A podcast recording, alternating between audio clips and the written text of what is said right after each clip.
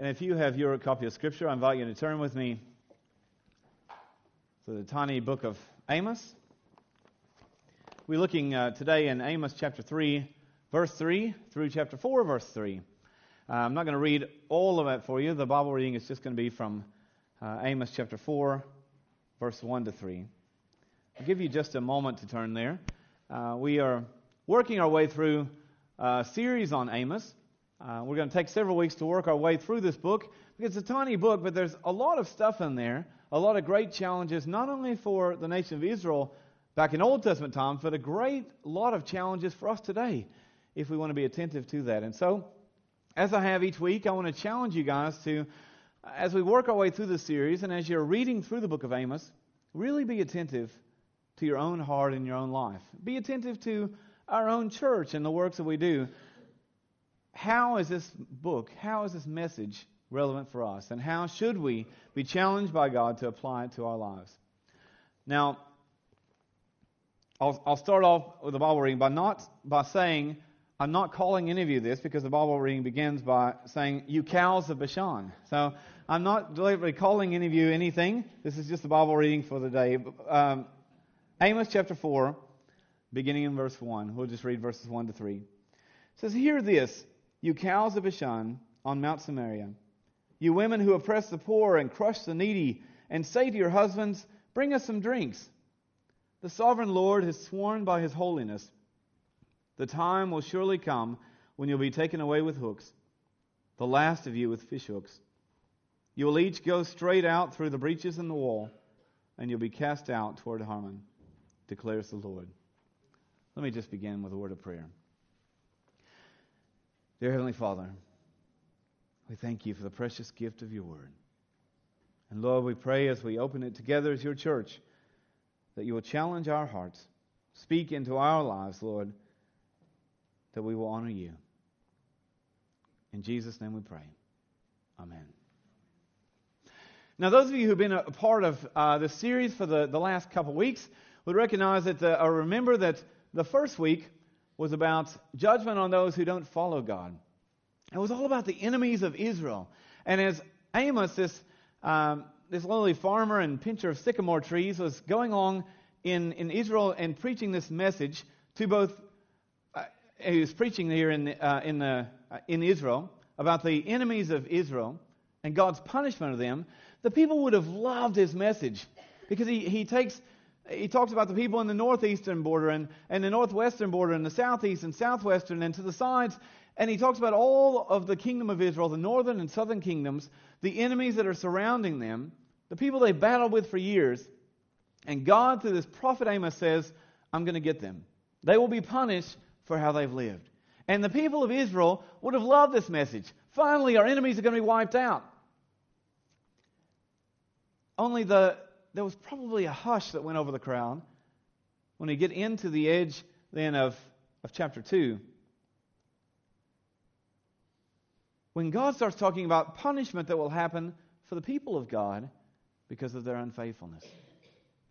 Now, it was one thing for this Jewish prophet to talk about the enemies, the Gentiles out there. Who cares about them, right? They're our enemies. And so the people of Israel would have rejoiced with that.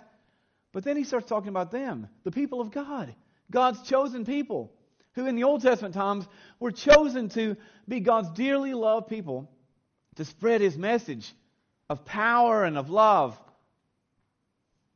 And yet, here, he talks about how they are going to be punished because they had forgotten their first love. They had forgotten to be faithful to God. He was always faithful to them. And, and, and chapter 2 takes you through some of those commitments through the years and how he rescued them from the Amorites and he rescued them from, uh, from the Egyptians. And he rescued them over and over and led them out of slavery and cared for them and provided for them and healed them and restored them. And yet they had been unfaithful to him. And he says they'll be punished for that. And in fact, the majority of this book will be about the people of God the people who know God and who know what they're supposed to do, know the right thing to do, who have chosen not to follow God, who've chosen to do their own thing and to go their own way. And so he says they'll be punished for that.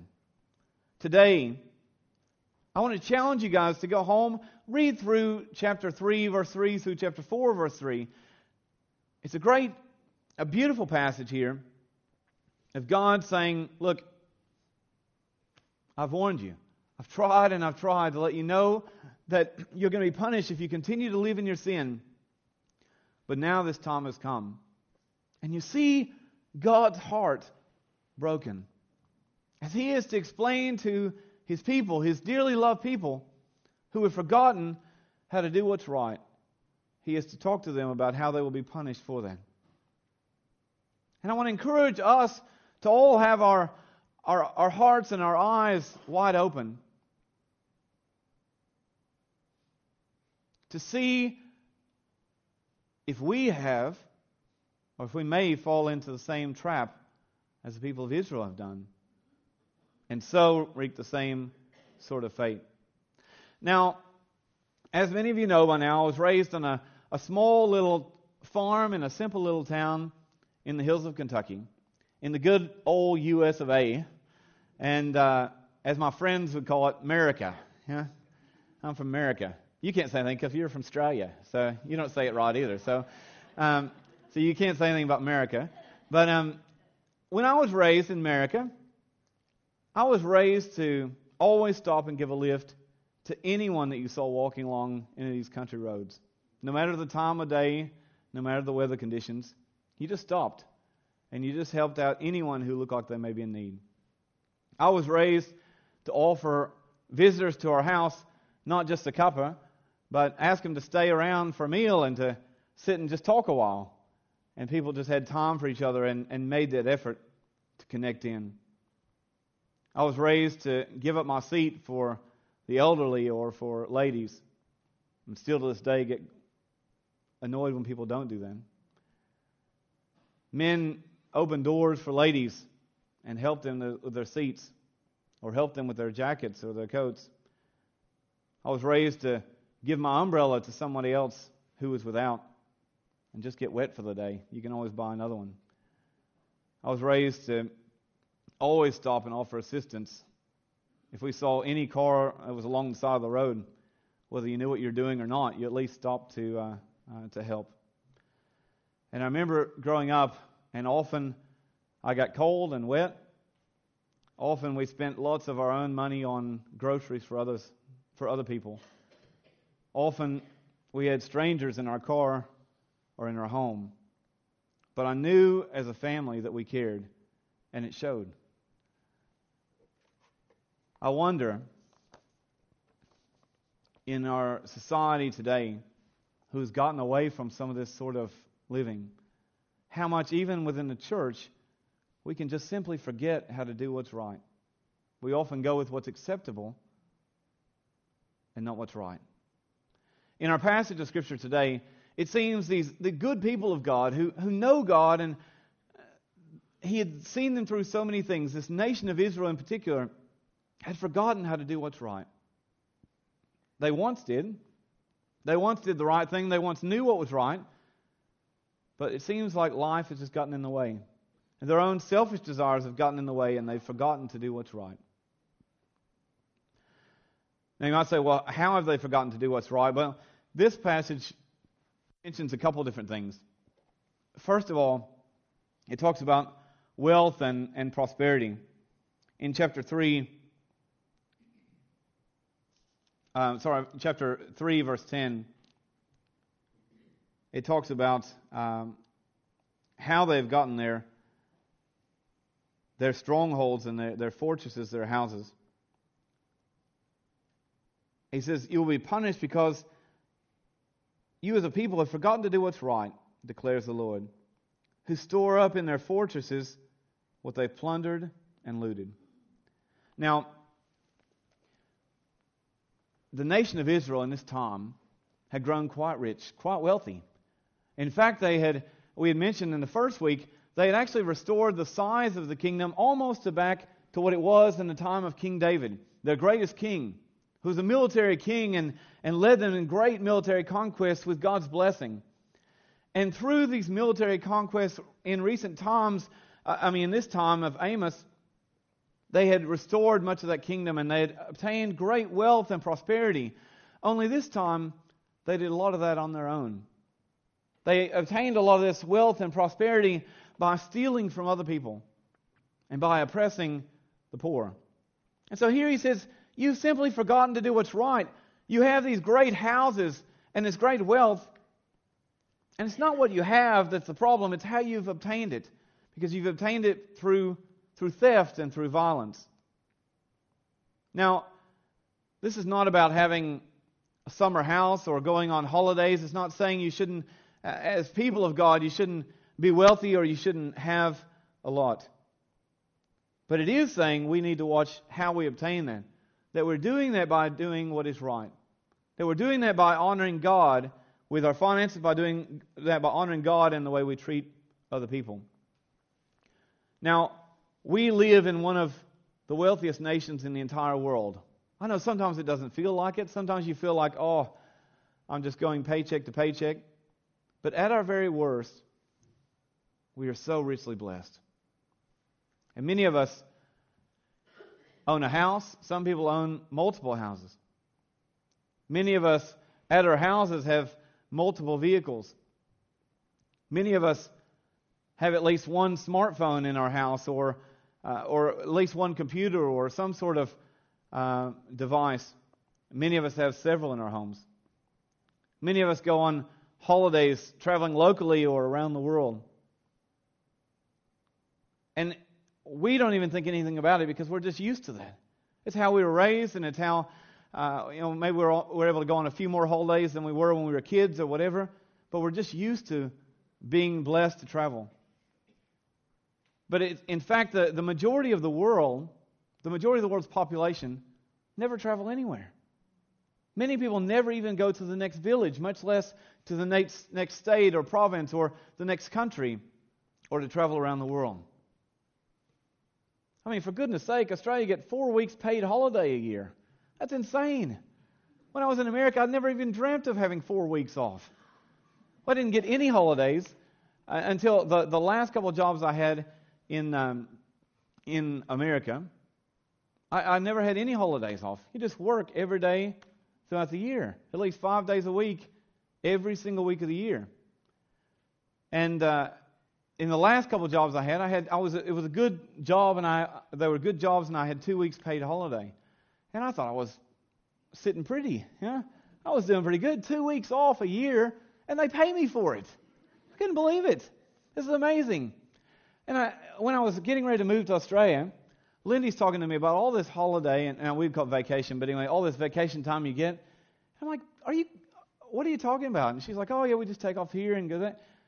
I'm thinking, how can anyone afford to do that? She says, oh no, they pay you for like it's, it's four weeks paid paid holiday. I'm thinking, where do I sign up? I'm moving to Australia. And then she tried to get me a bit to be a teacher because then she said, you get even more. Yeah, you get nine weeks off or so. But um, I think we, we, have, we have it all. We really do. We're so blessed. And it's important as a church that sometimes we stop and we just reflect on what are we doing with that blessing? What are we doing with that all that extra money? What are we doing with the extra time? What are we doing with the blessing that God gives us? And now I know you, you didn't do anything deceptively to receive all these holidays and things like that. That's given to you. That's great. But we do need to make sure that the money we obtain, the resources we obtain, the houses, the cars, whatever it is, we do so honestly and we do so treating people with our best. Much of our fine clothes and our luxurious items, many of you would know, are made by, by slave labor or, or forced poor working conditions and dangerous working conditions in poorer parts of the world. Australia is the land of coffee drinkers. We're the coffee kings, I think. And there's, there's um, cafes and stuff everywhere.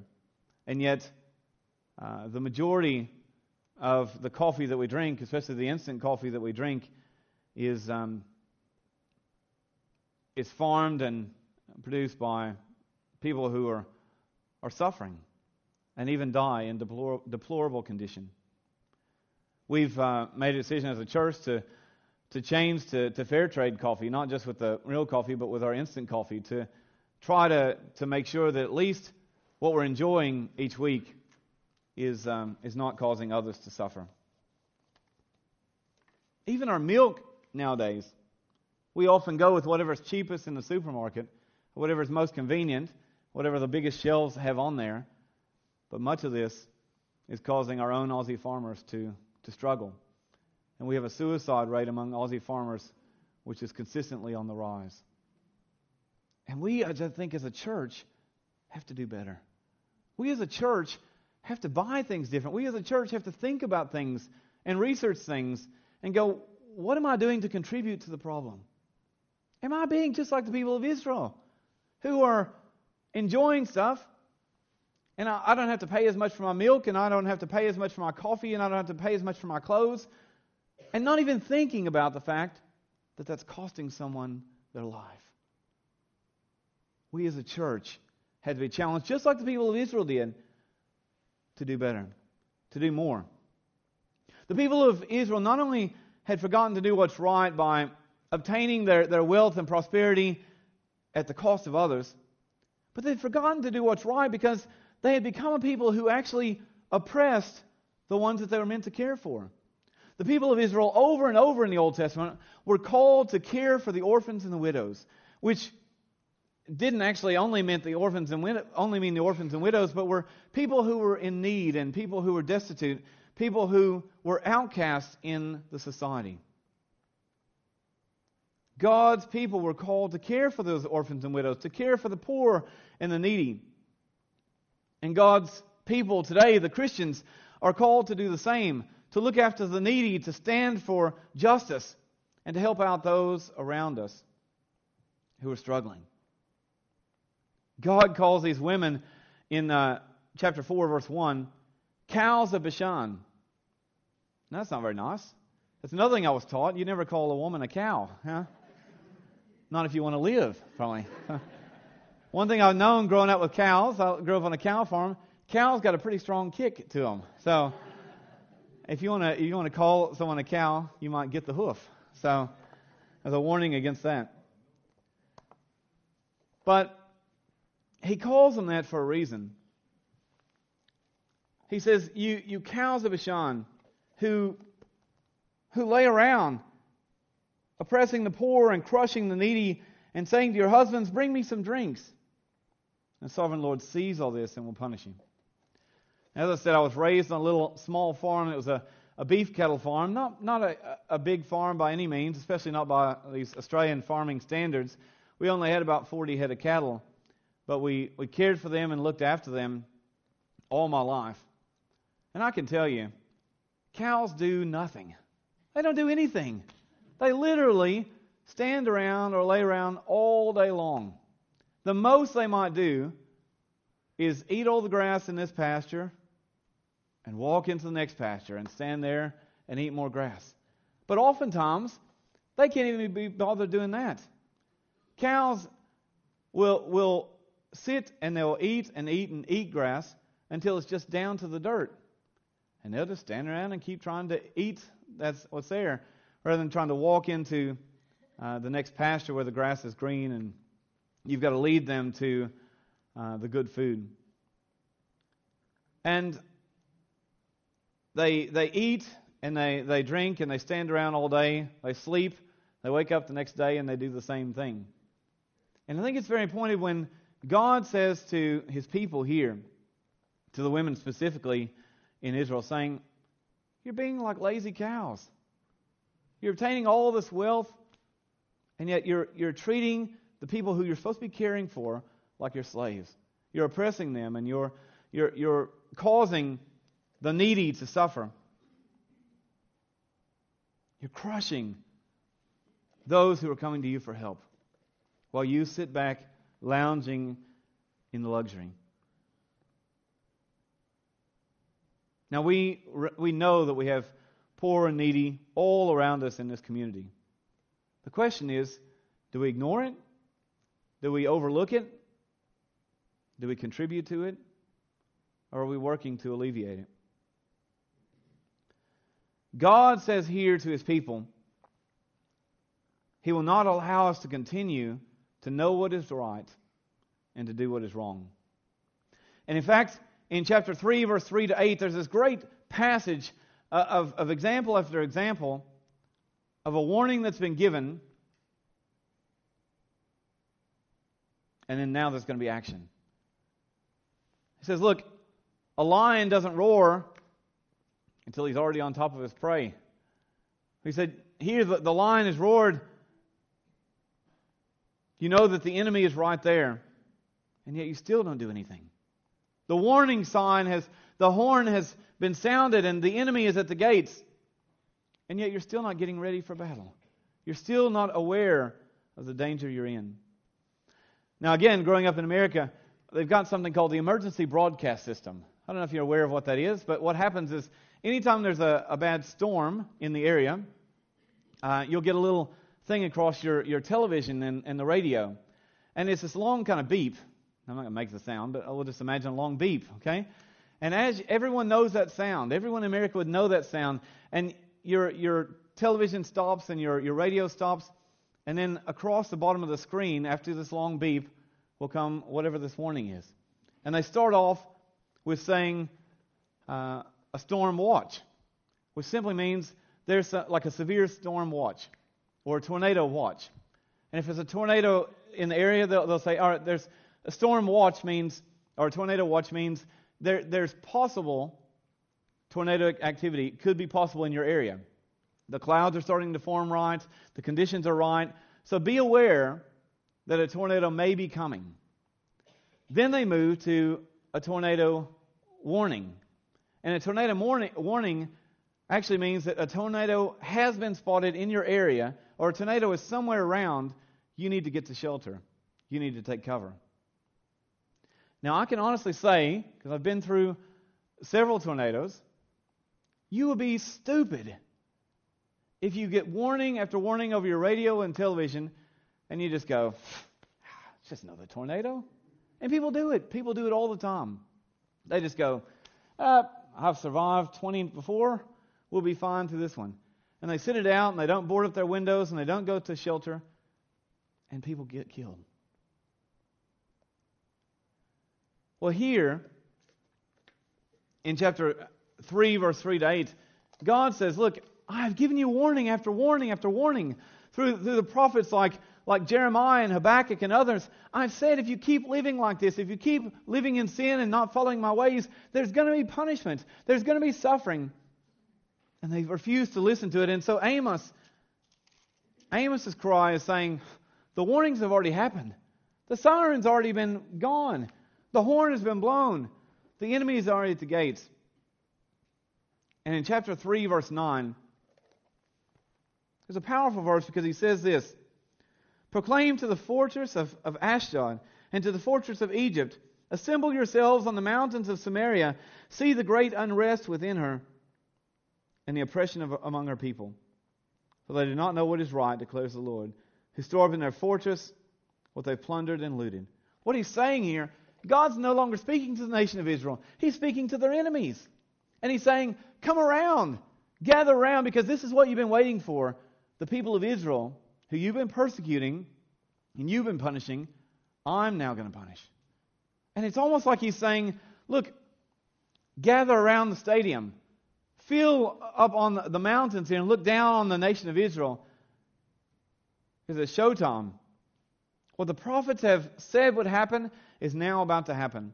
And God's punishment is going to be on his people because they've chosen not to follow his way. He calls the enemies to watch and to see which, which whether or not he's really calling the enemies in to come in or not, it's not the point. He's talking to the people of Israel and saying, Look, I, I'm calling the enemies to go, this is going to happen. You'll be punished and you'll be you will suffer for what you've done. And also, God says He will not allow His people to escape. Now, that's a pretty powerful statement to say. But He makes it clear here in chapter 3, verse 12.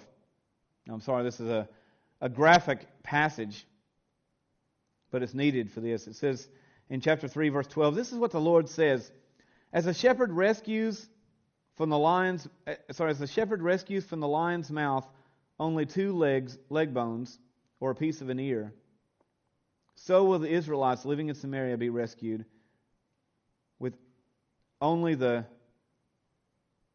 the head of a sorry, the head of a bed or a piece of fabric from a couch. Just like a shepherd rescues a lion from a lion's mouth only two leg bones or a piece of an ear, so will the Israelites living in Samaria be rescued with only the head of a bed or the piece of fabric from a couch. Now, this passage for the people of Israel, you may not be aware of this, but for the people of Israel, they would have actually recognized this is from an Old Testament story earlier on in the story of 1 Samuel chapter 17, verse 24 to 37, in which David is talking about how he's rescued people from the mouth of the lion with his bare hands. He's ripped open the mouth of a lion and he's, he's rescued, sorry, he's rescued sheep and he's rescued um, those he was meant to care for from the, the mouth of a lion. And for God to, to mention the same passage again that they loved David, the people of Israel loved him and they knew exactly what this stories of what he had done and how he had saved sheep from the mouth of the lion. And he says to them in this case, if you think you're going to do the same thing, if you think you're going to be saved like those sheep were, you're sadly mistaken. Because no one is going to escape my wrath. No one is going to escape this time of punishment. There'll be nothing left but a few scraps of the cloth of the, uh, the lounge that you're lying in. He says in chapter 3, verse 12 to 15, the men will not escape. Beginning in verse 12 says, This is what the Lord says As a shepherd rescues uh, from the lion's mouth, uh, this that we read, says, Hear this and testify against the descendants of Jacob, declares the Lord, the Lord Almighty. On the day I will punish Israel for her sins, I will destroy the altars of Bethel, of Bethel. The horns of the altar will be cut off and fall to the ground. I will tear down the winter house along with the summer house. The houses adorned with ivory will be destroyed, and the mansions will be demolished, declares the Lord. And all of it will be wiped out. And then in chapter 4, beginning in verse 2, he talks about these ladies as well uh, that will be wiped out or led away into captivity. The sovereign Lord has sworn by his holiness, the time will surely come when you'll be taken away with hooks, the last of you with fish hooks. You will each go straight out through the breaches in the wall, and you'll be cast out toward Harmon. Go to Bethel, Bethel and sin. Go to Gilgal and sin yet more. Bring your sacrifices every morning, your tithes every three years. Burn leavened bread as a thank offering, and brag about your freewill offerings. Boast about them, for this is what you do, declares the Lord. He says, Look, you can keep thinking you're doing right if you want. You can keep trying to serve God if you want in, your own ways, but this is not what God requires. He requires for you to live out His love, to live out His grace. Now, we like to think that God would never allow us to, to suffer or to struggle. I've often heard, this is Australia, mate. Like, we're so blessed. And I grew up hearing, hey, this is America. All y'all are blessed. All y'all are blessed here. It's such a great country. The fact is, there was no massive kingdom or prominent world power in the history of the world that's ever been sustained indefinitely. These great kingdoms like Babylon and Assyria and Rome risen to the heights of glory and fame and power and riches and glory, and now they are no more. What will happen to the great United States? What will happen to Australia? We do truly have God's blessings. And for that, we still need to live according to God's word, according to God's laws, according to his ways. We are young countries, but we need to wise up to God's age old truths. How long will God allow us not to follow him? How long will injustice and immorality and idolatry prevail? Church, we can't claim to be a people of God and not remember to do what's right. We can't say how much we love God and then oppress and reject those who we're meant to care for. We become a people of convenience with, with microwave popcorn and whatever music or preaching or entertainment it is that you want. We just carry it right on our, our phones or devices. But let's make sure that we're not treating people out of convenience. Don't just do what's easy. As a church, we've got to be called to think and to do what's right. Go across the road and meet the neighbor. Cut someone's lawn for them. Stop and give someone a lift. Help someone carry their groceries. Think and research before you shop. Do fair trade stuff if possible. The point is, as a church, as a people of God, we do more damage for God than good when we talk about how much we love Him and our lives are showing something completely different. I pray that we all be challenged to know God and also then to do what is right. Let's just pray. God, I thank you for the truth in your word. I thank you, Lord, for your, your power and your majesty and how you seek, God, with all of the riches and glory to, to resource us and to bless us and to, to lead us, God, to, to do what is right and to afford us to be able to do the ministry that you called us to do, whether it be in our marriages and our families and our workplaces and our streets. As your church, God, you've called us to go on mission for you and to, to share your love and mercy with others. And you will bless us. You will care for us. You will provide for us all that we need according to your riches and glory as we seek to serve you. But Lord, we as your people at times have sought to seek, we sought to serve ourselves, our own greed or our own selfish desires. And sometimes, even without a thought, we become a people who oppress the poor rather than help them.